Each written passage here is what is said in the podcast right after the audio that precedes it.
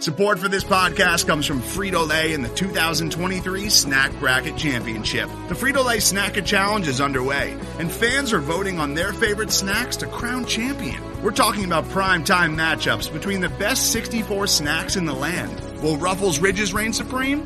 Can Doritos defend their dynasty? Or will Smart Food use their smarts for a surprise upset? Only you can decide.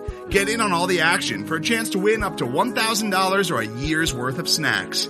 Let your snacks be heard. Just go to fritolaysnacket.sbnation.com to vote and enter for a chance to win. No purchase necessary. Sweepstakes ends April 3rd, 2023. Void where prohibited. Year's worth of snacks awarded in the form of 52 coupons, each good for one bag of chips. See official rules at fritolaysnacket.sbnation.com.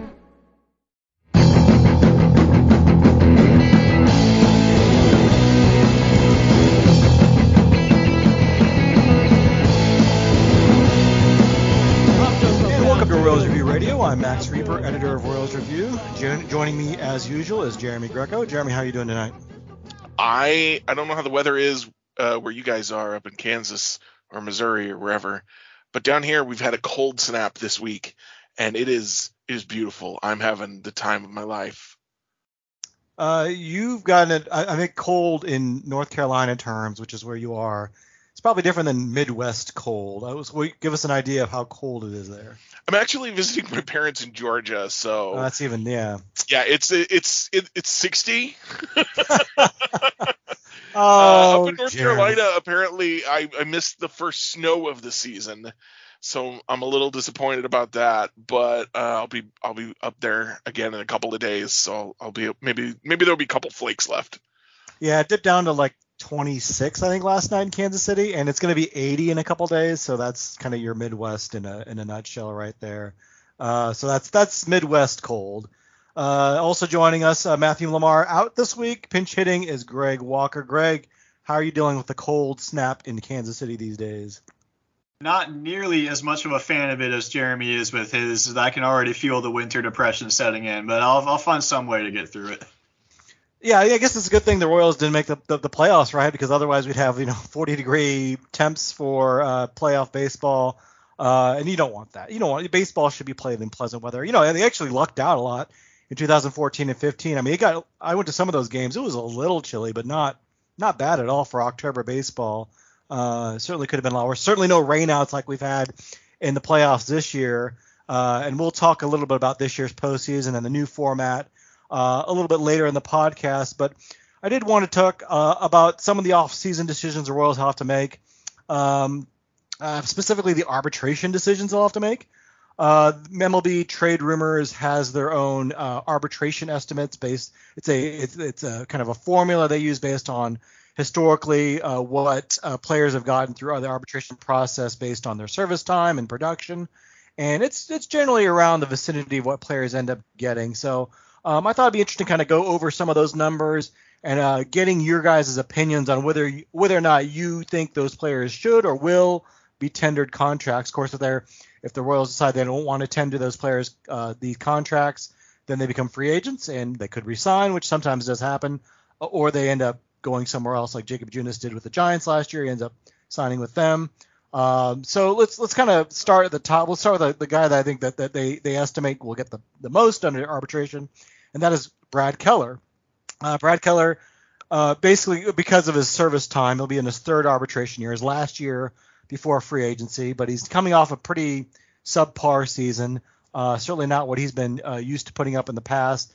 They have him getting uh, seven million dollars to the arbitration process, up from his 4.8 million dollar salary. This is for a, you know starting pitcher who last year had a 5.09 ERA, got demoted to the bullpen towards the end of the year. Uh, Jeremy, we'll start with you. Uh, would you be tendering Brad Keller, non-tendering him, looking to trade him? What's what's kind of the if knowing that he's going to get around seven million dollars? What's your your plan with him? Seven million dollars just isn't that much for a pitcher, um, especially in today's climate. I don't think even a reliever. I think seven million is, is not. I mean, it's more than you probably want to pay for a middle reliever, but it's not insane. Um, and the old adage is there's no such thing as a bad one year contract. Um, he's still young. He's got that history of of pitching better than he has uh, the last year or two. Um, and I would, I, I genuinely would like to see, you know, if another pitching coach who, uh, you know, can can maybe give us more than I have no idea what's wrong with you, Brad. Uh, can can come in here and, and figure out, you know, where did his success go and help him find some of that again. Um, I, I, just don't think seven million dollars is too much to pay uh, for one last chance to see if you can find the Brad Keller that you thought you had a couple years ago. Yeah, it wasn't just this year either. Keller was pretty bad last year. Over the last two years, 5.24 ERA, 4.61 WHIP over 273 innings. But before that, he was he was excellent. I mean, the short, you know, nine starts of 2020, 2.47 ERA before he got hurt. Greg, where do you land on on Brad Keller whether or not the Royals should bring him back? I'm not super opposed to the idea of tendering my contract if it's if it's around that estimate of seven million. But if it were my decision to make, I would probably just cut him loose. I don't think I would tender him because he's almost like it's almost like he's just gotten worse basically every single year since 2018. I mean, at least by Fangraphs WAR, he has declined literally five straight years now with that peak coming in that first season in 2018. And look, the 509 ERA is ugly. The 437 xERA is actually the best he's had in the last four years, and it's still bad. He went to the bullpen partway through the season, and he was still bad there too. Like it's not like he was effective as a reliever after being bad as a starter. So I understand the thought process of maybe there is something you could still unlock in him if you have some kind of some different coaching, kind of a different voice to speak to him. But I just I just don't really see it with him because I mean he's never really struck dudes out, and like for how few guys that he strikes out, he walks entirely too many batters. I just I just don't really see it with him. This one's really tough for me, I think, because for a, you know for if you're the Cardinals, it would be a no-brainer. You got to let him go. I mean, you're a team that's trying to contend. You've got probably better guys available in your organization. Cut them loose. But for a team like the Royals, they, I mean, like they need five guys in the rotation Brad Keller is probably one of the five best starting rotation candidates right now, and that's kind of sad. And yes, they should look to upgrade that, but um, right now I don't see anyone in house that's going to put up better numbers. Um, and it's seven million dollars, which you know, as as Jeremy says, it's not a whole lot of money for a starter or reliever. Um, and if he's you know puts up numbers closer to what he did, you know, maybe in his second year when he had a 4.19 ERA, 4.35 uh, FIP, which you know last year's FIP wasn't too bad. 4.5, you know, isn't horrible. If he's your fifth starter, I don't think that's too bad. Um, so I'd probably lean towards keeping him, um, and uh, and you know, seeing if you can get at least, you know, it's not a long commitment. You know, it's one year, and if he stinks in, in May and June or June, you can always release him and not feel too bad about it. But I just don't feel like they have enough rotation depth at this point that I feel comfortable just cutting you know, cut, cutting ties with a guy who's been, you know, a nine-win player over the last five years, which isn't nothing. Um, especially for a team like the Royals, who's had who's had a lot of trouble developing starting pitching. So I, I'd say keep him. I, you know, they're not they've got money to burn really this offseason, and I don't think they're going to go after a lot of big free agents. So um, I think you could do worse on the free agent market uh, than a seven million dollar one you know one win pitcher like Keller. Um, so, but I, I, I also see the other side. I can see cutting him loose too. I don't I don't think it'd be you know terrible. Uh, let's go with uh, this one. Should be pretty easy. Scott Barlow. Uh, Scott Barlow. They estimate he'll earn 4.9 million dollars for the arbitration process. That's that process. That's that's a steal. Um, so I don't know. Do you have anything more to add to that, Greg, other than Scott Barlow uh, is an excellent pitcher? I think they should have maybe traded him at the deadline this year, but aside from that, yeah, I mean, this is you're right. This is a no-brainer. You give him a contract. Jeremy, anything to add? Uh, the Royals under Dayton Moore used to love to buy out multiple uh, arbitration years. I, this is not his last one, is it? He's got a no. This will be our, this will be a second arbitration season. Yeah, so, so I, I wouldn't. I'm not opposed to go ahead and, and firm him up. Maybe buy one free agency year. I know. Uh, I I tend to agree. Yeah, probably should have traded him this year, but um, for a guy like Scott Barlow, who's been good for multiple years in a row, he's he's still relatively young. I don't think you're going to lose trade value by locking him up, and then you know you're you're good. You know what you got, and you don't. I I am also I tend to agree. One of the things, few things Dayton Moore and I agreed on was the arbitration process is not great. Uh, you don't want to go in there and be like, "You suck. I hate you.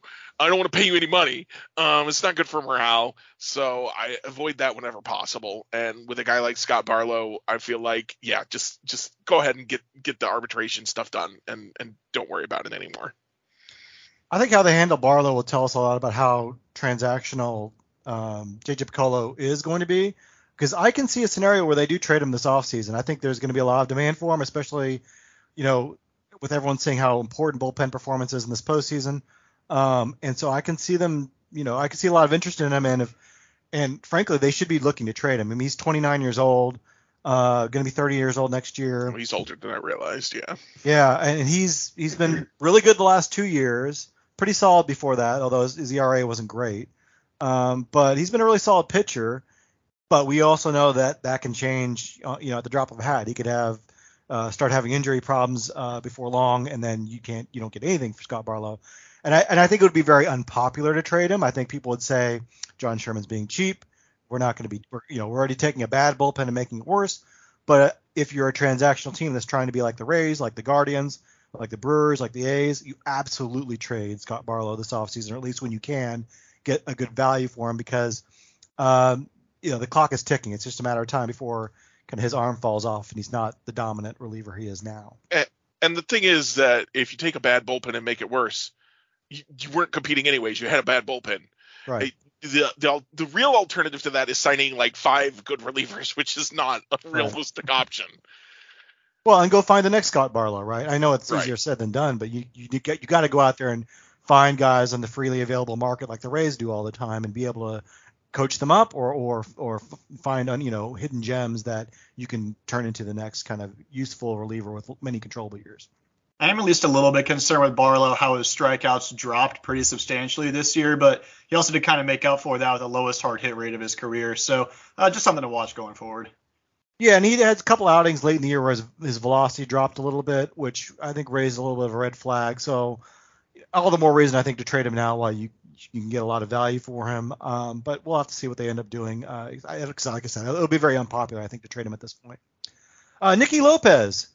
Uh, MLB trade rumors projects him to get a 3.4 million dollar salary. Uh, this is a second arbitration season, so he'd have another year after this. Um, actually, I think he may get two. I think he may have been Super Two uh, as a uh, early in his career. Uh, Nicky Lopez, man, rough season at the plate. Uh, did not hit a single home run all year. Only had 20 RBI and 480 plate appearances. Not, R, not that RBI is that great of a stat, but that's still remarkable. But a 58 OPS plus, still a good defender. Um, but uh, I don't know, Nicky Lopez, uh, Greg, where are you standing on Nicky Lopez for 3.4 million dollars? You know, it was pretty easy to tell that last year was the outlier for Lopez in terms of his offensive production. I mean, that was just pretty clear with a, even a cursory look at the underlying stats. So he's just he showed that basically 2019, 2020, that really is what he is as a hitter. That said, for three, three and a half million, I would be willing to do that just because he's shown that he can play second base, shortstop, and third base at a pretty high level defensively. So he seems like a perfect fit as a utility infielder. Now, if they're signing him with the idea to start, that's probably not the greatest idea, and he wasn't starting really down the stretch. So if they're going to roll out an infield starting next year, kind of similar to what they ended last year with, with Lopez mainly as a bench guy, I'd be okay with that. Yeah, I think if the Royals give him 40, 480 plate appearances next year and he has a 58 OPS plus, something has gone wrong. Uh, Jeremy, uh, should Nicky Lopez stick around at 3.4 million dollars on this team? I really like Nicky Lopez. Uh, Greg calling me out because I bought hard into the uh, the 2021 numbers. Uh, but uh, I really like Nicky Lopez. I like the energy he brings to the team, the defensive acumen, the base running ability. Um, he's not a blazer, but uh, he he steals bases at a reasonable clip, and he doesn't get caught all that often. Uh, and he takes the extra base. You know, of course, he's got to get on base first. Uh, is the big problem for Nicky Lopez. Uh, three and a half isn't unreasonable for uh, backup infielder. The only thing that I would be asking myself is what do we have in the minors? Um, you know, we've got uh, Maikel Garcia. Uh, I don't know who else we got down there that might be ready to come up and also fulfill that bench role, maybe at a cheaper price. Um, though you don't want to bring up somebody like Maikel Garcia if you think that guy can start and say, well, you're going to be a bench guy now because um, then that can that can damage their their, their development too. So uh, there's there's a couple things to think about, but yeah, uh, three three and a half million for a utility guy who's got speed and defense, um, and the ability to bunt, which I I know um, bunting is not the the Royals bunt too much, but I like having you know at least one guy in the team that's like if I really need a bunt, I need a bunt, and I like having that one guy that I can go, this guy's gonna get me the bunt. Um, so I think he he brings enough value to bring him back at three and a half. Nicky Lopez had more sacrifice bunts this year than 10 teams did. that that's probably too many. Well, the, Bra- the Braves, I think only they only had one sacrifice hit all year. Is that correct? So, and they got it really late too. They yeah. were so close to a full season without a sacrifice bunt. I was very upset when they did it. Ned Yost sheds a tear for the team he once knew. yeah, I, I think for three and a half million, that's really a, that's really a, you know money you can find in the couch, and for a utility infielder who can fill in at both middle infield positions competently. And yeah, he's not going to give you much at the plate, but you know, even for this bad of an offensive season, he was worth 1.2 WAR on Fangraphs. Uh, Baseball Reference has him slightly negative, um, but you know, I think I'd take that. You know, this for this fielding, like I said, his base running. Uh, there's always the chance that maybe he can uh, get back to the player he was last year. Well, you know, it'll be interesting to see if the ban. I guess the ban on shift really won't help him much since he wasn't the guy that was getting shifted on. But um, you know, we'll see if he can, can kind of recla- recapture that a little bit. Um, and you know, even if he doesn't, I think you, you can live with a you know a utility infielder who can't hit, uh, but can field a little bit on your bench. Like I said, the, the problem is if he's getting 480 plate appearances, then that's that's probably going to be the, the, bigger issue. Hey Max, yeah. Can I get can I get an invite to your house and I'll just sit on your couch for a little while? want I just want to look for a little pocket change, a little three and a half million in your couch. You got to look at John Sherman's uh, couch for that. Uh, yeah, he's got that sitting around his, in his couch. Uh, next, let's turn to Luke Weaver, new uh, one of the newest Royals. Uh, he comes over from the Diamondbacks. This is actually his third year of arbitration, but they only have him at three million dollars. I think a lot of that's because he's been hurt um, through a lot of his arbitration process. Luke Weaver, the Royals acquired, acquired him from the Arizona Diamondbacks uh, midseason last year for Emmanuel Rivera. He has been a starter in the past, but this year he's mostly a reliever as he worked his way back from injury. Numbers not so good. He had a, uh, he made 14 appearances with the Royals, 5.59 ERA, coupled with his time with the Diamondbacks, 6.56 overall in 35 and two thirds innings. Very good FIP though, 2.69 FIP. So uh, he did strike out over a hitter an inning. I don't know if his future lies in the bullpen or in the starting rotation. The Royals said they'll kind of re-examine that uh, next year, that they would leave it open to him starting next year. But uh, Jeremy, Luke Weaver, did he show you enough down the stretch to warrant being tendered for the 2023 season at three million dollars? So funny story. Uh, I was not watching a lot of baseball down the stretch. I was just kind of tired of all the losing. Uh, and I don't think I ever saw Luke Weaver pitch. I don't think he pitched in any of the games I watched. So it's hard for me to judge him too too much. Um, three million again, if seven million isn't a lot for Brad Keller, uh, three million doesn't seem like a lot to you know say, hey, can you can you give me something with a little bit of pitch coaching? Uh, a little uh, see if there's if our scouting actually found something. Uh, the again, the only thing uh, is, do you have guys that have higher upside in your upper minors that you're that are ready for a chance? And I don't know that the Royals have that right now. Um, I feel like the pitching development really kind of came to a screeching halt last year after bringing up a bunch of guys. You know, all those 2018 guys came up, and then it was like, okay, now now who's next? And it's crickets. So I give him a shot again, like you said with Brad Keller. Uh, if he if he doesn't work out early on, you can cut him. You haven't lost much. Uh, three million three million is also, I assume, in John Sherman's couch. Greg, did you watch a little more Royals baseball than Jeremy did, and can have a better assessment of Luke Weaver's performance?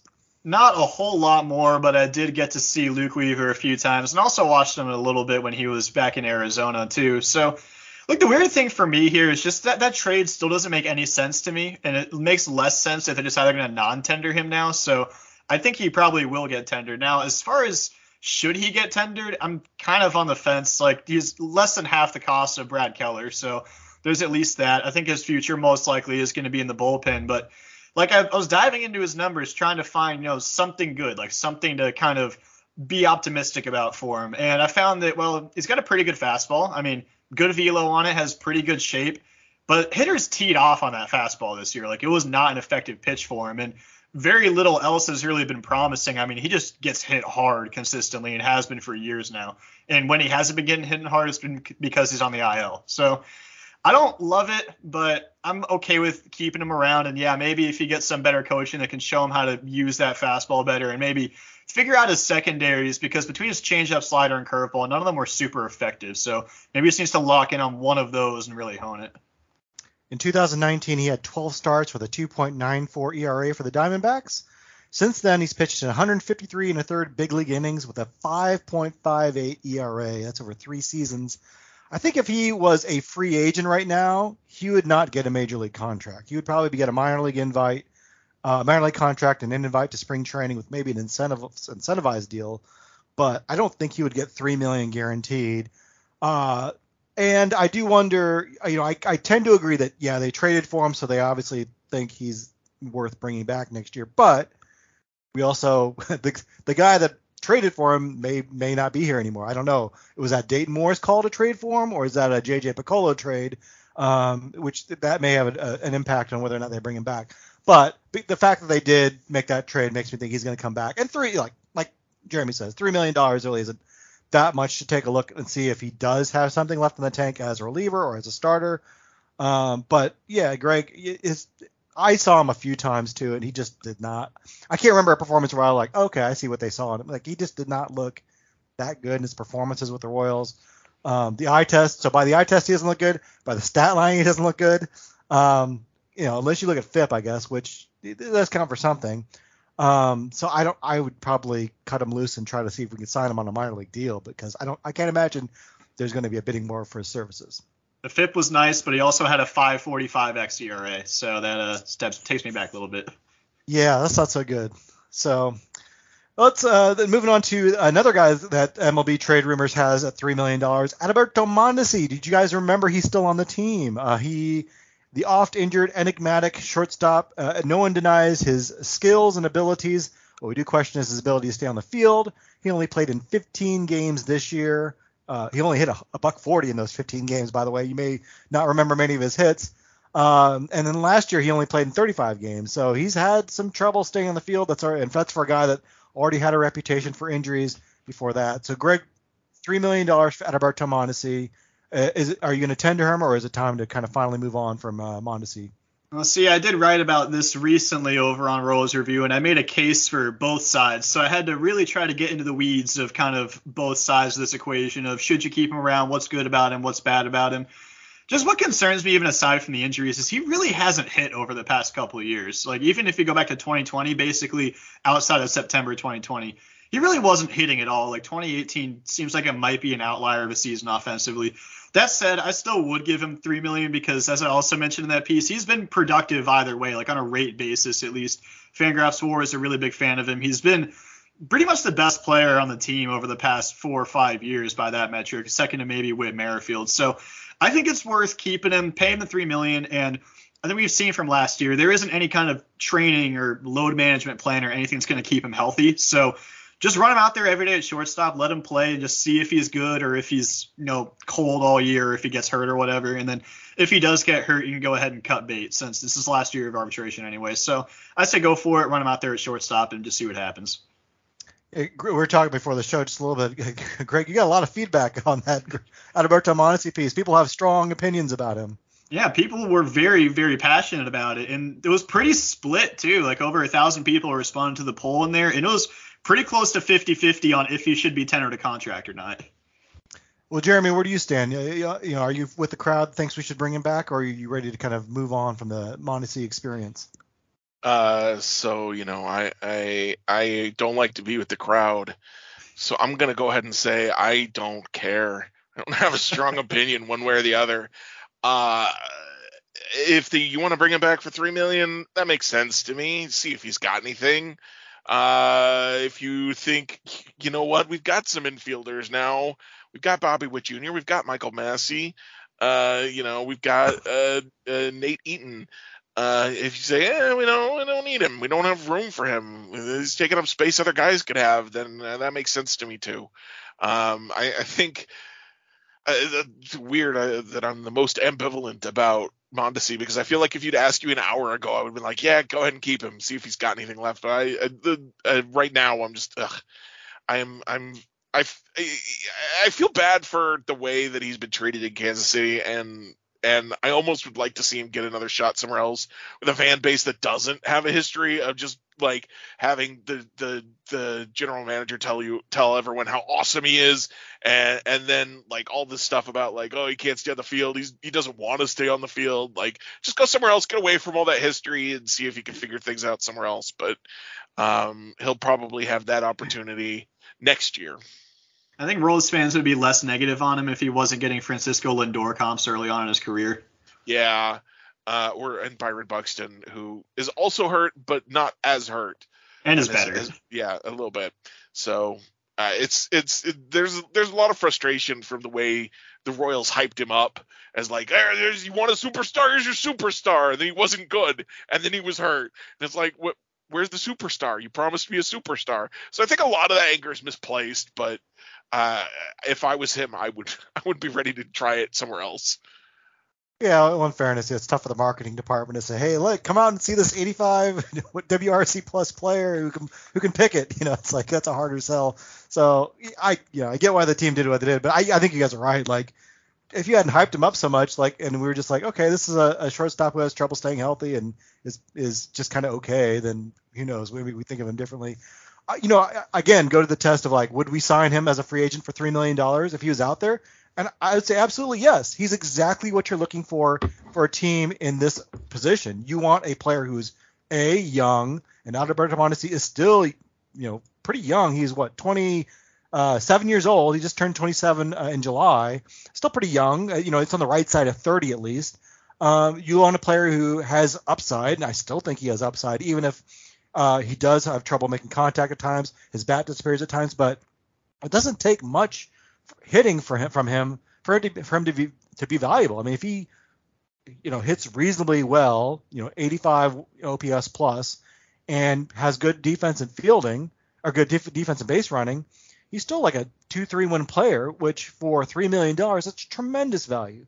So as long as you're not depending on him, as long as you're not hyping him up to be the next Francisco Lindor and, and he's just a, a, role player who's on your team who, when he is available, is a you know a, kind of an up and down player.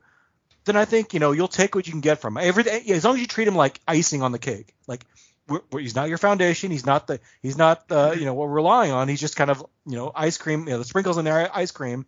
I, sorry, I'm, I'm, craving dessert right now, so that's why I'm using all the dessert metaphors. But uh, you know, you, you know, what I'm saying, like you know, as long as you're not relying on him, I think he's a, a, fine player to have. And if he explodes, then great. You have a good trade uh, asset at the deadline. You know, for you know a million uh, in salary in August and September, teams would love to have that. You know, if his production is anywhere close to what he's you know capable of doing, I think teams will take that all day, and you can get at least some a good a, an interesting arm or two in someone's minor league system. So I think I think it makes uh, you know it's all it's a no brainer I think to to bring him back at this point. Speaking of no-brainers, how about Brady Singer? I mean, 2.9 million dollars is what they project him. him to get in his first year. he, he, obviously turned the corner this year. 3.23 ERA, 153 innings uh, for a guy who didn't even make the rotation at the beginning of the year. Uh, Jeremy, you know, Brady Singer. Obviously, we want to bring him back, but uh, do you want to uh, extend him at this point to a long-term deal, or? Uh, yeah, I, I made the argument I think a month or two ago that at this point he's given me enough that like the the the gleam of a future ace is there like he's he, he's showing it right and i think but he hasn't done it long enough that i think that you have to give him ace money to keep him long term. I think you can give him middle rotation money and keep him long term. I think that's reasonable. And then if he does fall back a little bit, well, you paid what he was worth. And if he doesn't fall back, well, now you've got to you've got to steal. Um, so that's where I'm looking uh, with Brady Singer, and and honestly, if they if they did cut him, like I just said, they they wouldn't have an opening day starter next year because he's clearly the opening day starter for this team.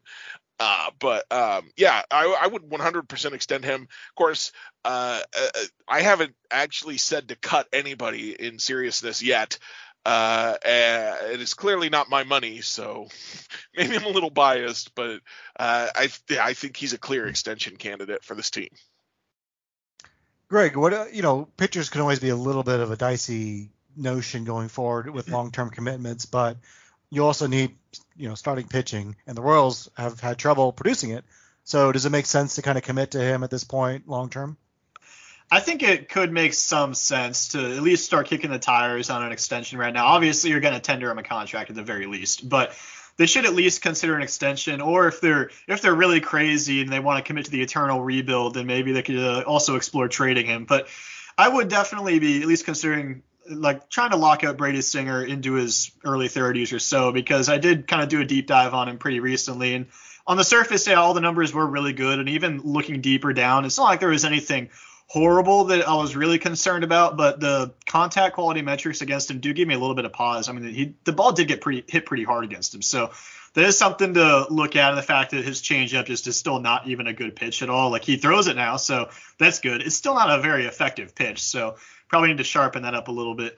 That said, this is pure speculation. I'm not convinced that Brady Singer is the type that would sign a team friendly extension if it were offered to him. Like he he strikes me as the kind of guy that would be betting on himself and thinks that he can go get that big money when he gets to free agency. So I can see him not being interested in extension, but I think the Royals would definitely be better served if they do at least attempt to pursue that.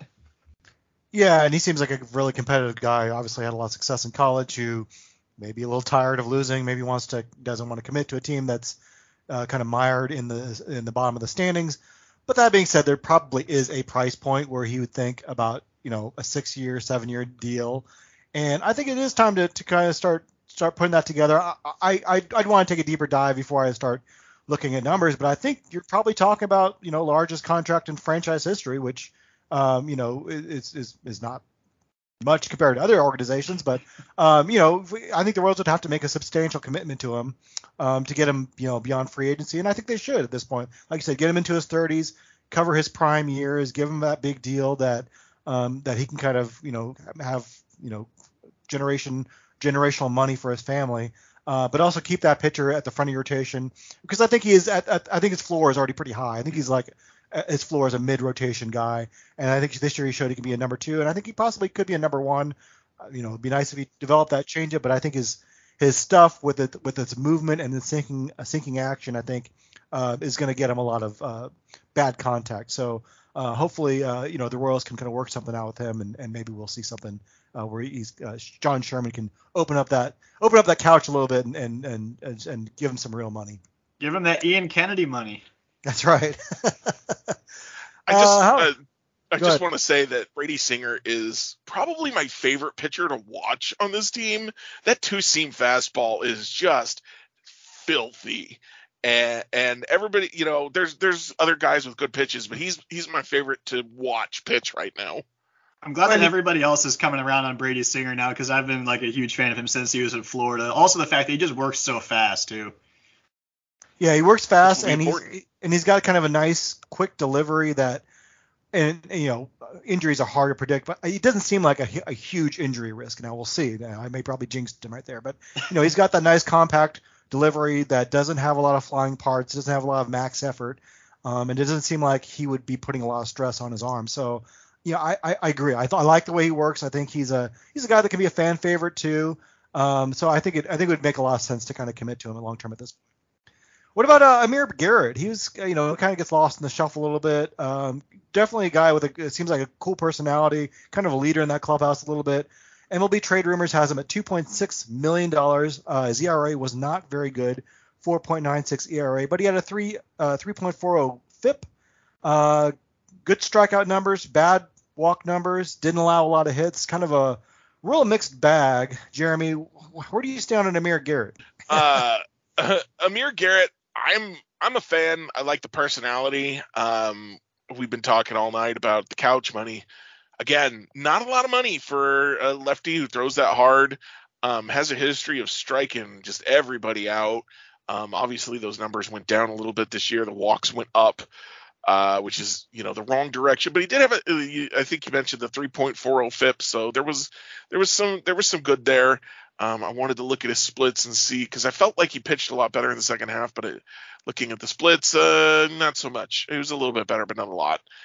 Um, you know, I, who, who, who else are you going to put in the bullpen right now? It, you know, there's not anybody that is like screaming to be left in the bullpen. So yeah, I'd give him the money, keep him around for another year. He's always been kind of a high strikeout, high walk guy. I mean, that's kind of what he is at this point. But Greg, you know, they they're putting an emphasis on throwing strikes now. Does Amir Garrett kind of fit into what the Royals need in their bullpen right now? I don't know if he fits, but I would be totally cool with him sticking around. Amir Garrett is just a fascinating player to me. I mean, he's he's kind of like a worse Jose Alvarado in the sense he can punch dudes out, but he also just might come in and walk everybody that he faces. So you run that real risk. The the ERA was high, yes, but I mean, there is some signs that maybe that was a little bit fluky. I mean, he had a really low strand rate, only 60%, so that might have contributed to it a little bit. But he also had like he had good batted ball metrics this year. He did not allow a home run all season after having major home run problems in Cincinnati last year.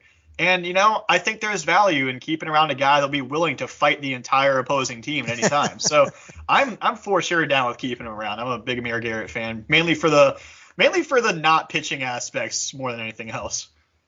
Yeah, and he also helps out helps out the the, the team, the pickup basketball team uh, with the Royals because former player at St. John's.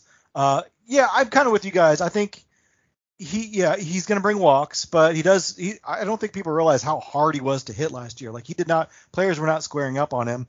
You're, you're going to get some walks, you're going to get some strikeouts, but um, I think overall his performance, I think, is is is worth three million dollars. I think if he has a or 2.6 million, I should say. I think if he pitches reasonably well the first couple months, I think you have a player that will have value on the trade market.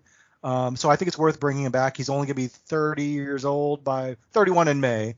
So uh, not terribly old, but not you know not terribly young either. So uh, I, I, think bringing him back on a one-year deal it makes a lot of sense. This will be his last year before free agency. So I would say yes on a tender for him. How about Kris Bubic? This is his first year of arbitration. Uh, 1.8 million dollars is where MLB Trade Rumors has him. Kind of a uh, mixed mixed bag for Kris Bubic a little bit this year, and, and, you know it seems like every year we say you know has some some good starts interspersed with some bad starts. 5.58 ERA overall is not very good. Um, he you know he also had a you know 3 and 13 record, which is uh, one of the worst in franchise history if you care about win loss record. Uh, but you know he showed a little bit in the past. Greg, where do you stand on Kris Bubic? A big fan of Kris Bubic. I've never really been super high on him, and he hasn't done anything in the majors to kind of make me think otherwise. I mean, he hasn't been especially good in any season. His xERA every year has been at least 5.3. His baseball savant page is very ugly. I'm not going to go into it more than just saying there's a lot of blue on it, which is not something you ever want to see for a pitcher or hitters, anybody in general. That said, it's his first ARB year. He's still young enough that there's potential there. He was really good in the minors, so he has a track record of some sort at least. So yeah, he's absolutely worth keeping him around. I just am tempering my expectations for him. I'm just not expecting a whole lot more than a, a back of the rotation starter here. Yeah, Jeremy, what do you think about Kris Bubic at 1.8 million dollars? Uh, I am the resident Kris Bubic cheerleader, uh, so I'm going to go ahead and say yes to that deal every time, every day of the week. Uh, I I just I have I'm gonna continue to have faith that he's gonna figure things out and, and become the pitcher that I believe he could be any day now uh, until the Royals cut him. Uh, so I, I don't I don't have anything to back that up with. Obviously, Greg's got the numbers over there. I, I know what they look like. Uh, I also know that the FIP is not terrible. He had the 4.78 FIP, is not great. Uh, but it is is not great, but it's it's much better than the 5.58 ERA. The walks skyrocketed this year. Uh, the strikeouts went down. He's still it was still only his age 24 season. He's going to be 25 next year. That's too young to give up on a guy 1.8 million. Um, and, and he's I, am going to maintain through his rookie deal that he's too young to give up on. Uh, and when his final ARB year is done, we'll have another conversation maybe. Uh, blind faith and loyalty from Jeremy Greco. So yeah, you, you know you should you belong to the Dayton Moore administration with that. Uh, you know, but I see what you're saying. Like 1.8 million dollars for a young pitcher. Uh, you know, it'd make more sense to cut him loose if there were, like I said, if there were more pitchers pushing him out at this point. Uh, if Jonathan Heasley looked like more of a sure thing, or Carlos Hernandez had taken a step forward, or Angel Zerpa was not hurt. But the fact that there really aren't a lot of great options, 1.8 million for a guy that can make 27 starts seems like a steal, I guess. Um, and and you know, again, if you're for a rebuilding team, this is the kind of guy you take a chance on to see what he can do. That being said, I'm not very high on his chances at this point. I just don't, you know, a guy that leaves it up in the zone, middle, middle, you know, as much as he does, it's not going to last long in the big Shun league. the non-believers. I, I did just say to tender him, but I do need to point out that this past year, batters hit 348 and slugged 587 against his four-seam fastball. It could have been worse. Do you guys, you guys have any thoughts about him moving to the pen? Because I know a couple commenters have re, have raised that point. I don't see him, him as a guy that would have success in the pen, but he has kind of amped it up with velocity wise at times, and, and maybe he could throw harder in the pen. Is that something you guys see as, a, as an option? I mean, when you have a lefty with a decent changeup, I'm going to keep giving him the chance to start, especially as we keep mentioning with all these pitchers. Maybe if they get better coaching, he'll be able to turn around. But I don't necessarily have high hopes, bullpen or starter. But so just I don't know, run him out there to see what you can do. I feel like when Kris Bubic has had success, it's when he's unleashed his fastball, quote unquote. Um, but he can do that as a starter. He's shown that he can do that as a starter, as he, uh, just as well as he can as a reliever. Um, he just doesn't consistently, and I'm not sure if it's a coaching issue or a mental issue or what's what's stopping him from doing that more often. Uh, so again, I, I will hope that uh, a new coach will help him unlock his ability to just go full throttle with the fastball all the time. And if not, then the bullpen might make sense. Maybe he can figure out that mentality easier there. Remember early on in the season when the organization was hyping up his brand new slider? He didn't throw a single slider this year. They did Yeah, yeah, they- it like in the first week of the season. They that's not the first time they've done that either, is it? They No. didn't they I feel like they did with Daniel Lynch had another pitch too. I feel like he banded that like maybe a cur- I don't remember, but yeah, they, they do it all the time. Like hype up a new pitch and like after two weeks, like well that that's not working. Uh, well, this one should be easy, uh, no doubter. Ryan O'Hearn obviously tender him a contract at 1.5 million dollars. He's a great, Lifetime deal. great man. He's a great man, great father, great leader. I don't I don't know what he hits. I, I assume he's a good hitter too. I'll signed him Okay. for ten years and ten dollars. Uh, Jeremy, you have any thoughts on Ryan O'Hearn? gosh, I feel so bad for him. I hope he goes somewhere else and finds some modicum of success. I or you know, if he doesn't find success, I hope he finds just less people just ready to hate him. Just I I do I honestly feel bad for the guy at this point. He has become the the the the focal point of fan ire because Right. it just did not ever make sense to tender him a contract last season. Yeah. And it's not his fault, but boy, he has borne the brunt of it. Yeah, I know. For like, of course, it seems like you know, based on Twitter, like the Royals would be good if it weren't for O'Hearn. like, like he is the reason they are bad, and that's like he's just like a small, small, small, small part of it. But for some reason, he just takes all the ire. Uh, and and he and he seems like he, he's aware of it. I mean, there's some response he had to the Royals Twitter account that kind of hinted that he knew. so I, I, I agree. I, I feel bad for him at this point. Like it's not really his fault. Uh, Greg, you have any thoughts on Ryan O'Hearn in his career going forward? I mean, the just his presence on the roster all year was baffling. I mean, he was on the big league roster the entire season just to only get 145 plate appearances as like potentially the least useful bench piece in the entire league. So just absolutely bizarre. But you know, I think there is a real chance that if he wanted to give it a shot, he could become like an icon in the KBO. Yeah, I was just saying. I think in, he'll, if he goes to Asia, I think he he could have some success there. Yeah, yeah, that's that. I that's what I want now. I want I want Ryan O'Hearn in the KBO or or in the the the NPA, whatever they call it, PB. NPB. I want I want him over there smashing home runs left and right, turn into Mr. Baseball. He's got to grow a uh, mustache though. Future NC Di- Dino uh, Ryan O'Hearn in the KBO. I'd love to see that. Uh, how about Taylor Clarke? I don't think we ever talked about Taylor Clarke. I forget that Tyler Clark was on the team. Like, I mean, he was actually pretty useful. A guy that it was non-tendered by Arizona. The Royals picked him up. He had a 4.04 ERA, which isn't great, but not terrible. He actually was pitching pretty well in the first half, had some bad outings uh, toward the end of the year. 3.30 FIP, a very good walk rate, uh, probably uh, one of the best on the team, if not the best. Uh, and MLB Trade Rumors has him at 1.5 million dollars. He'll be 30, no, he'll be 30 30 years old next May. So, Greg, Taylor Clarke uh, is he part of the next year's bullpen?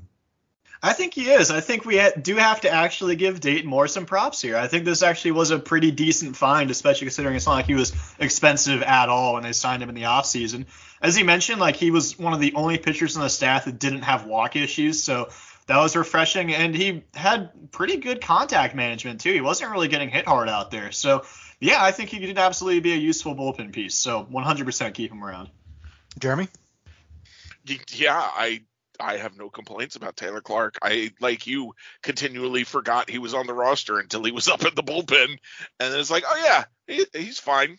Um, so he's he's not your Scott Barlow, he's not your your prime Greg Holland, but uh, you gotta have guys that just get you through inning six sometimes, uh, unless you have Aaron Crow, and then you've got that covered too. Well, I agree with Greg that, that Dade Moore or whoever it is, JJ Picollo, deserves props for bringing him in. I think I hope the team does look this look look for the non-tender route for more pitchers because there are some good arms out there. Uh, and I know fans tend to look at the the six-year free agents, the big names, the guys that get two years, 13 million, three years, 20 million. But it's these non-tender one-year deals that um, that end up being more valuable because the, you know you're not paying a ton of money for these players, and if they suck, you're not, you're not stuck with them for two years, and you got to pitch them all every third day because you're paying him so much money. It's it's a guy that okay, well if he's if he's good, then he's good value. If he's not, we'll cut him in May. No big deal. Uh, and well, and then finally Josh Staumont. Uh, kind of forget about Staumont. He had some injury problems. Um, only pitched 37 two thirds innings this year, 6.45 ERA, so not a good season. Um, the walks seem to kind of bite him in the butt this year. But MLB Trade Rumors has him at one million dollars. I think a couple years ago this would have seemed like a no-brainer, Jeremy, but but maybe a little bit more of a decision now. Where do you stand on Josh Staumont? Uh, for a million bucks, I'm going to tender him, and you know we'll see how things play out in spring training. Uh, see if the new pitching coach has got any tips for him, uh, and if you know if he doesn't look like one of your best eight relievers in spring training, then you cut him. Um, I think he still has options left, so that's another opportunity also. Um, for a million dollars, it's not going to kill you to send into the minor leagues. I mean, that's barely over uh, the the uh, the minimum. Yeah, you know, the league minimum. The yeah. league minimum. So, uh, you know, just uh, he's got that fastball still. Um, he's got that curveball. Just see what happens again, another guy it feels like they probably should have traded two years ago when he was kind of peaking, but I think he you know still has value. Uh, Greg, where do you stand on uh, Josh Staumont? It's worth keeping him around. He's not expensive. I, I don't expect him to be an elite reliever, which maybe we were thinking he could be when he was mowing guys down in 2020. I don't see that now, partially because he just walks entirely too many batters, and I don't think that's ever really going to go away. I mean, that's been an issue for him since he was in the minors, so it's not exactly anything new. Interestingly enough, his, his curveball got really teed off on this past year, but there was also some outperforming in the batted ball metrics on that. So maybe he was a little bit unlucky with that pitch. So I think he could still be a potentially useful reliever. I'm not looking at him as like a, a big time high leverage arm that I want pitching in the postseason or anything, but he's, he's fine enough to keep around. Yeah, I agree with that. I think it's worth keeping him around. I mean, just because he has some good high high uh, potential. And um, and if he does kind of bring it back this year, I think the Royals probably should look at trading him because unlike Singer, I think he's at a high injury risk. I mean, he's already had some, you know, he's broke down a little bit this year. Um, and, and you know, some of that I think has been COVID related. He he, he had it pretty bad and and has had some uh, some some long term problems. It sounds like. But um, but he has such a small frame for a guy that throws as hard as he does. I just worry that that's that's not going to be sustainable for for several years. So uh, you know, hopefully come. He seems like a good dude. Hopefully, he has a good year, and then you know, if the Royals can can maybe find a good deal for him, maybe he gets uh, to pitch for a contender. Um, I did really before we take a break. I wanted to kind of look at the Arizona Fall League real quick. Greg, I know you've been following the Arizona Fall League. For anyone that's not familiar with the league, it's kind of the uh, advanced league for players in the upper minors or who are on the cusp of the big leagues, maybe to get them a little extra work or to get them to face some some high level uh, minor league action. And they, they've been playing games Uh, I think they'll play through November. Uh, Greg, who's playing for the Royals, and, and is anyone that's kind of maybe stood out? Yeah, we'll just go through all the Royals players because it's not like they sent a ton of guys there. So you can watch all the fall league games, by the way, on MLB.com for free. So that's pretty nice. The surprise Saguaros are the team where the Royals have their players. They'll actually be playing in about half an hour here. So if anybody is interested in tuning into that, the surprise Saguaros, they have Royals players. They also have players from the Phillies, Pirates, Astros, and Rangers. So just going to go through and check out all these prospects we have. It's usually for kind of more advanced upper level prospects getting their feet wet a little bit. And so just kind of look at what these guys have been doing and maybe what their role could be for the team going forward. So the main guy I want to highlight here first is John Rave, outfielder. So he was a fifth round pick in 2019 from Illinois State. And he's been one of the best hitters on the surprise Saguaros. He's played in seven games. He's gone seven for 25, a double, triple, two homers nine strikeouts to four walks, so lots of walks, but also lots of swing and miss there. He was basically average in Double A this year. Then he played 11 games in Triple A and he struggled. He's kind of a do-it-all guy. Like he's got some pop. He can work a walk, steal a bag, plays all three outfield spots. He does strike out a bit more than you'd like, but it's not out of control. His biggest issue is kind of an odd one, and that's this season and throughout his minor league career, he's had an infield pop-up rate over 20%. So kind of a strange issue to have. Don't know how that can be fixed because that has a lot of infield pop-ups, and that's basically as good as a strikeout. But on the bright side, he's only popped up twice in the fall league so far in 29 plate appearances, so maybe improvement there. He'll be 25 next year. He doesn't really show up on prospect lists or anything, but could be maybe a useful fourth outfielder. I mean, he's basically Kyle Isbel with more walks and more strikeouts. So, based on that profile, any interest in seeing John Rave playing a role with the Royals sometime next year or two years from now? Yeah, his name's come up a little bit. I, I think two years ago, um, there was some a little bit of hype over him just because of his performance. And I think I think I read something like he was a really good leader in the clubhouse as well. Like players kind of gravitated towards him. So yeah, he seems like kind of a uh, yeah fourth outfielder, kind of do a little bit of everything. No no weaknesses to his games, maybe no no real strengths, but, but a guy who can kind of fill out your bench well. So yeah, I'm kind of excited to see him maybe compete for a, a spot in the outfield uh, at some point next year. Yeah, he's a good-looking dude too, so that's worth pointing out. Uh, next up, think of all the things we could do with that last name in headlines. Yeah. oh, I'm all about that. Yeah. Fans so, rave for rave.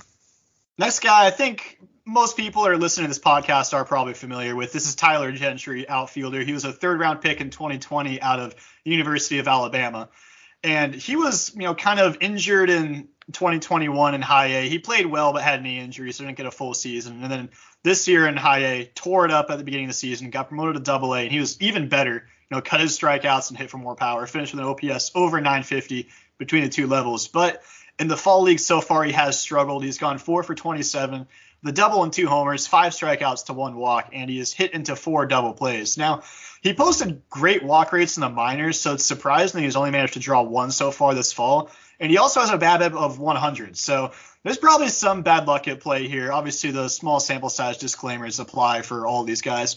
That said, I think there is a very real chance that Gentry factors into the outfield picture in Kansas City next year, should there be injuries or just guys like Hal Isbel or Drew Waters or Edward Olivares struggle out of the gate. So I don't know. I, I see a good chance that he plays in Kansas City next year. What do you think? Yeah, I I, I, know he's a guy that uh, Alex Duvall at Royals Farm Report has been pretty high on. Um, and yeah, I agree. He, he's. I think the fact they sent him to the Arizona Fall League is a really good sign. Um, a little surprised they didn't send uh, Tucker Bradley, uh, based on the year he had. But Gentry is a guy that I think could be in the mix. And look, if he's a guy that I think if the if he was in the Cardinals organization, like he, would be he'd be their starter in June and just like go on a tear. like they always have because he's not high on any prospect list, right? He's a guy that just kind of puts up numbers, goes about his business. And it seems like Cardinals always have guys like that who just aren't really heralded, but just come up and put up numbers. And you know, whatever they're doing developmental wise, I want that. Yeah, he's never going to be a star, I don't think, because he's like he's just fine in the corner outfield. It's not like he's a spectacular defender or anything. So the value there is all really in the bat. But the dude has just done nothing but hit in the minors. So definitely very encouraging there. The other position player for the Royals here is Samad Taylor who's a second base, maybe utility type. He was acquired from Toronto in the Whit Merrifield deal. He is five for 28 with a double and a triple. He's walked five times, but also struck out 10. Four stolen bases has not been caught. And unlike Tyler Gentry, I cannot use the bad excuse here because 250 is low, but not crazy low. He's only played second base in Arizona, but in the last two years, he's made start at second, short, third base, left field, and center field. So he can kind of play all around the diamond. He was hurt in the second half this year, so this has been his first action since joining the Royals organization. He turned 24 this summer, and he's hit well the past few years in the minors, but it's hard to see exactly where he might fit on the roster. I don't dislike Samad Taylor. I'm just kind of having a hard time really seeing the path forward for him. Uh, I, I, like him. I thought it was a really good pickup uh, from the Blue Jays in the Whit Merrifield trade because I, he seems like kind of a poor man's Whit a little bit. I mean, can plays a couple different positions, has speed, um, has a little bit of pop. Uh, so I'm kind of interested in seeing what he can do. He's probably a quad A player, but um, he has a chance to be a bench player at the big league level. I did get um, a scout uh, contacted me on Twitter, and he said he had been watching Arizona Fall League games and was really impressed with Samad Taylor. He barreled the ba- barrel, barreled the ball uh, a couple of times, uh, including a shot to the wall. So at least one scout fan uh, seems to be pretty impressed with him. So I, am kind of I'm really interested to see what he does next year at Omaha. I assume Omaha, and uh, he's got a chance to be at the big league level at some point next year. So aside from those three position players, the Royals sent four pitchers also to the fall league. So just kind of going through them real quick. The first one, TJ Sikkema, lefty, who was acquired from the Yankees in the trade for Andrew Benintendi. He just last night made his last start of the fall, and he was very solid. Four innings, allowed only one unearned run. And so he finished with a 245 ERA in 11 innings, nine strikeouts and six walks. Six of those strikeouts came in that last outing. He got a lot of ground balls. He was very efficient, the fewest pitches per inning among the team starters. I liked him when the Royals got him, but he was really bad in the stretch after getting traded. He was not carrying over what he was doing in the Yankees organization. That said, though, here in the fall, he's playing with some high profile guys because top prospects Quinn Priester from the Pirates and Kumar Rocker from the Rangers are also on this team, and he's been better than both of them. So maybe there's some kind of path forward for Sikkema. Not sure if he's going to be a starter long term or even what his kind of major league timeline is, though. Yeah, I see him moving to the pen. I think he could be in the big leagues pretty quickly coming out of the pen because he's got he's a lefty first of all. He's got some velocity and he can uh, he's got a little bit of a, a, different arm angle that might be tough for some lefties. So I, you know, I, and I know maybe that's disappointing for a first round pick and a guy that was kind of the headliner for the Andrew Benintendi trade, but if he's a really solid reliever, I mean, you know, I'll take it at this point. Oh, I know some people thought that Beck Way was the headliner there, so yeah, worth noting. Uh, Christian Chamberlain, left-handed pitcher, he's a fourth rounder in 2020 out of Oregon State, and he has had an outstanding fall. Five and a third shutout innings, eight strikeouts. He's only allowed five base runners, one of which he picked off. So good for you, Christian. If he pans out, then he could be a lefty power reliever. He doesn't really have a third pitch, so he's probably not going to be able to start. But he really needs to improve his command because between high A and double A, he just walked entirely too many batters this year. 49 minor league innings. He walked 47 batters and threw 11 wild pitches. So the control is definitely a concern here, but the stuff is absolutely electric. So if he can find a way to throw just enough strikes, then maybe he can be a power reliever for the Royals at some point. Yeah, I liked him as a as a draftee in the fourth round in 2020, but he really fell off the radar quickly. Again, he was he missed almost all of last year came back this year, wasn't very good. So it would be nice to see him kind of get his career back on track. And like you say, probably uh, his future is as a power lefty out of the bullpen. And the other two pitchers, not really prospects here. So Jonah Dipoto, right-hander, 35th rounder in 2019 out of UCSD. He's tossed three innings, two runs allowed, three strikeouts, one walk, one home run.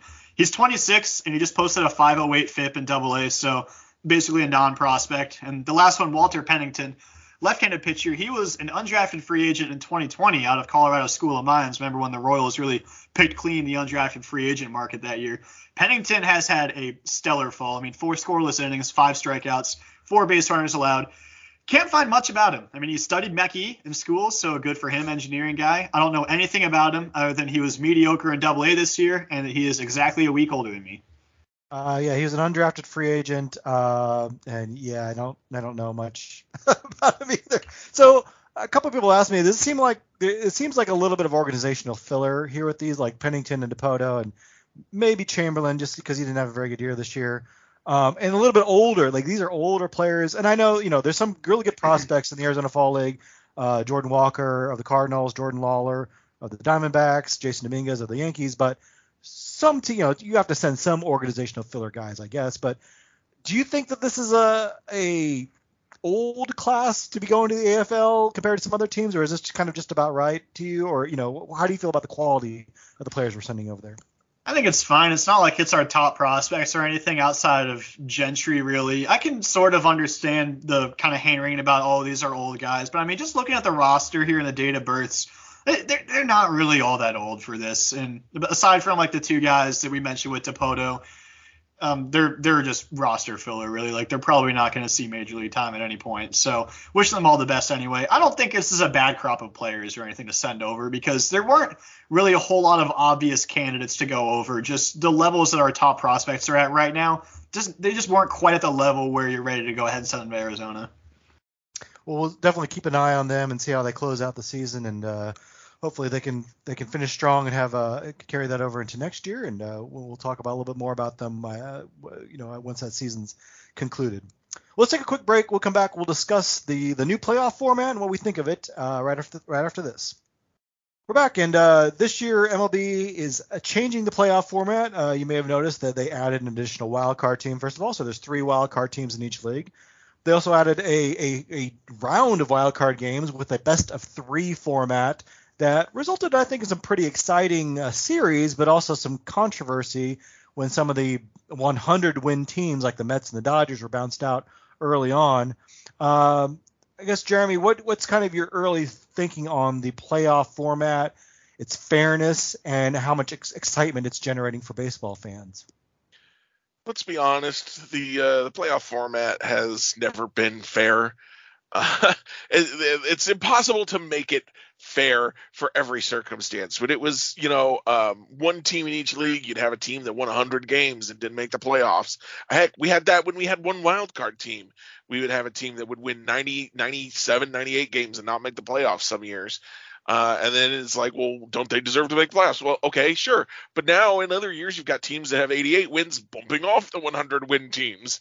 And go back to 2014, and the Royals rocked the Angels world. The Angels had led the, the league in wins that year. They won all those games, and then they faced the Royals, who barely squeaked into the playoffs. And oops, you're gone. Uh, so I, it's I don't. I, fairness is completely irrelevant to me. What is interesting to me is, uh, are we having fun? Are we seeing uh, some high quality baseball?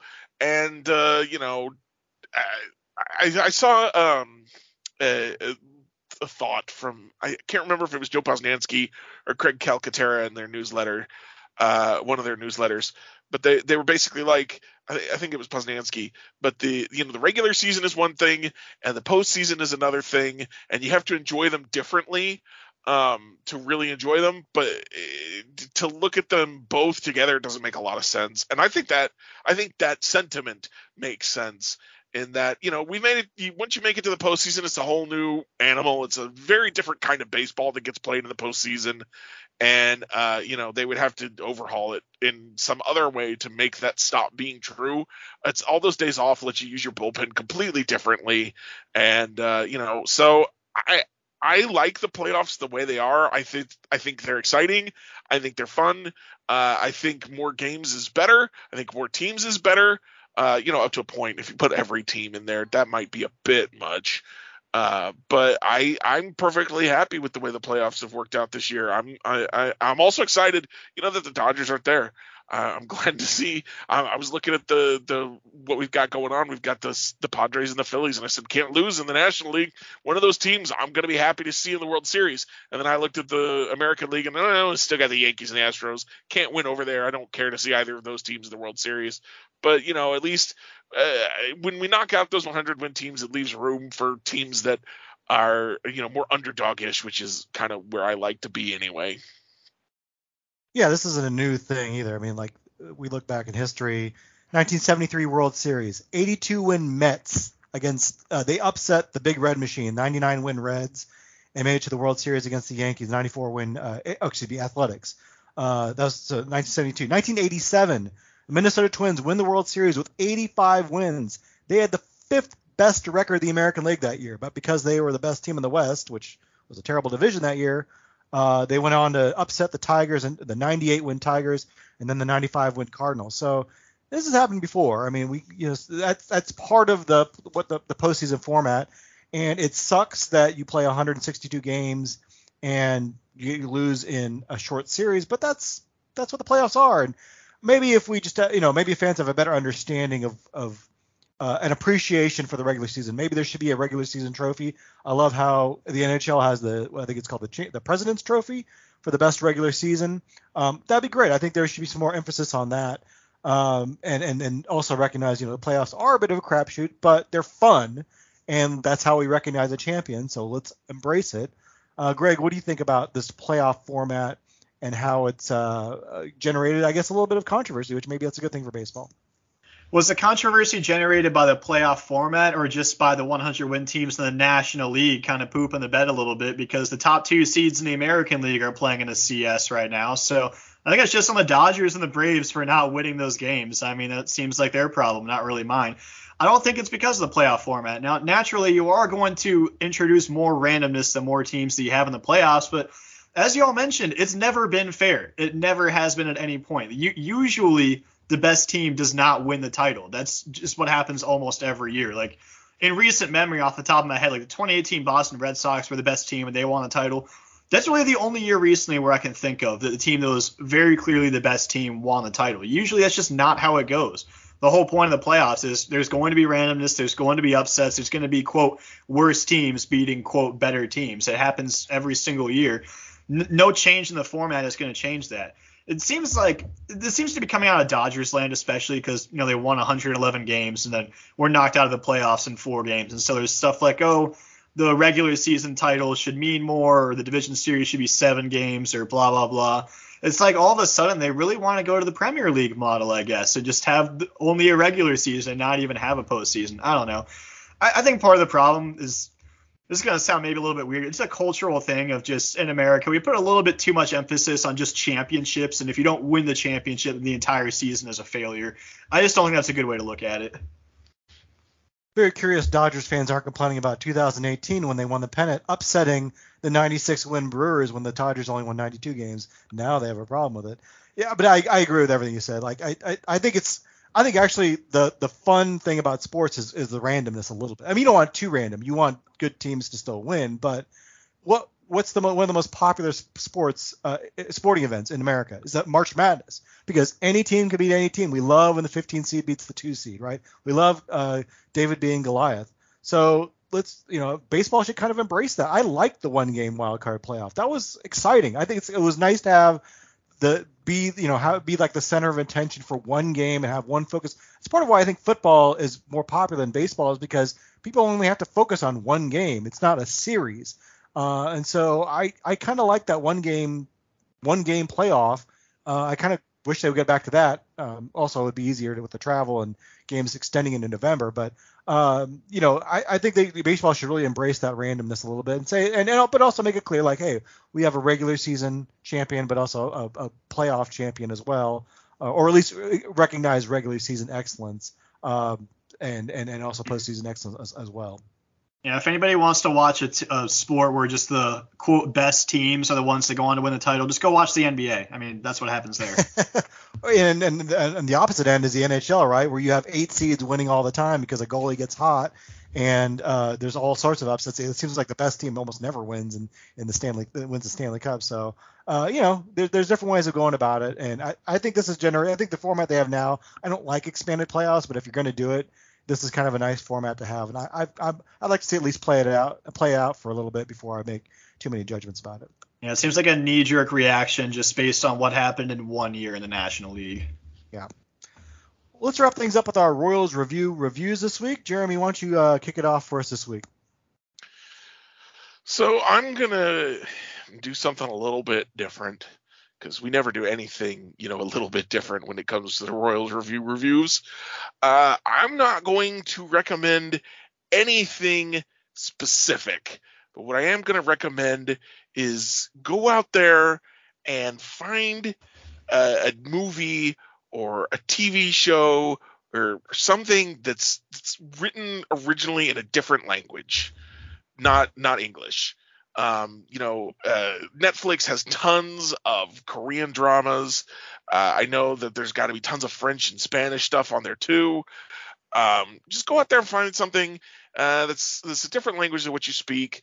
Um, to because I what I have found uh, after having watched a lot of anime uh, for the last few years uh, is that there are some really cool Japanese phrases that I never would have been exposed to if I had just stuck with my English only. Um, and and so it, you know sometimes I, the the joke goes with the with the German words. There's a German word for anything, right? Um, and, and there, that goes for you know when you look at all the languages, I think you can see that that that between all the human languages, we we pretty much have a word or a phrase for everything. And so finding out more of those words and phrases, but doing it kind of organically by just consuming their media, um, can be really fun. And and it can just be I I just recommend that as an experience to try. So that's going to be my Royals review this week: is go out and watch something that uh, is in another language that you don't primarily speak my my wife is addicted to Korean dramas. That's like literally all she watches. uh, yeah, it, I, I I'll recommend a couple. Uh, Lupin in French is a great like heist um, con man uh, drama. Uh, it's in French, and the great thing about Netflix is you can either wa- watch subtitles or the audio dub, which I prefer the subtitles. Um, and then Money Heist, which is in Spanish. There also there's also a Korean version.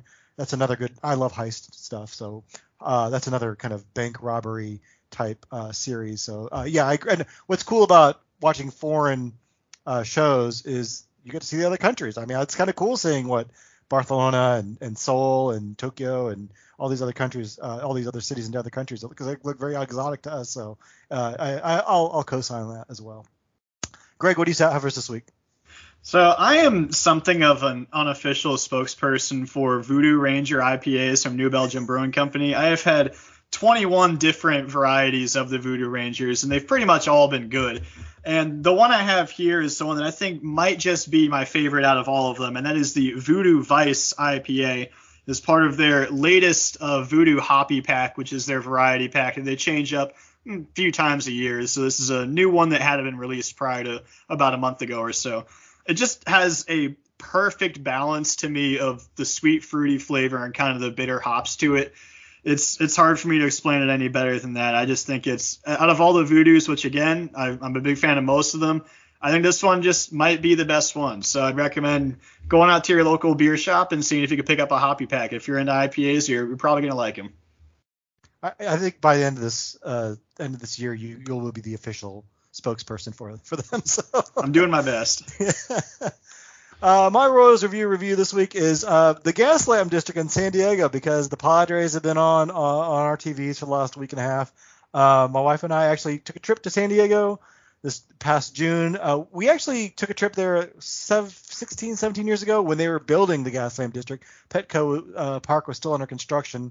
we had a nice time back then, and we went there recently this summer and what's really nice about the area is that they, for COVID reasons, they blocked off the streets so that everyone can dine outside. Well, the pandemic has largely subsided, uh, at least we hope, and uh, they've kept those the, the, those dining areas outside, which is makes for a really pleasant experience. And uh, for those of you in Kansas City, I would love to see that on the plaza as well, and make it an actual plaza uh, instead of having cars rumbling through all the time. But uh, it makes for a wonderful dining experience. I, I have yet to make it to a Padres game because they always seem to be out of town every time we go. But uh, the Gaslamp District itself is, is a great uh, bar and restaurant area. San Diego also a great uh, brewery town as well. So uh, definitely highly recommend the food and the, and the, drink out there. But if you do get a chance to go to San Diego, definitely check out the Gaslamp District.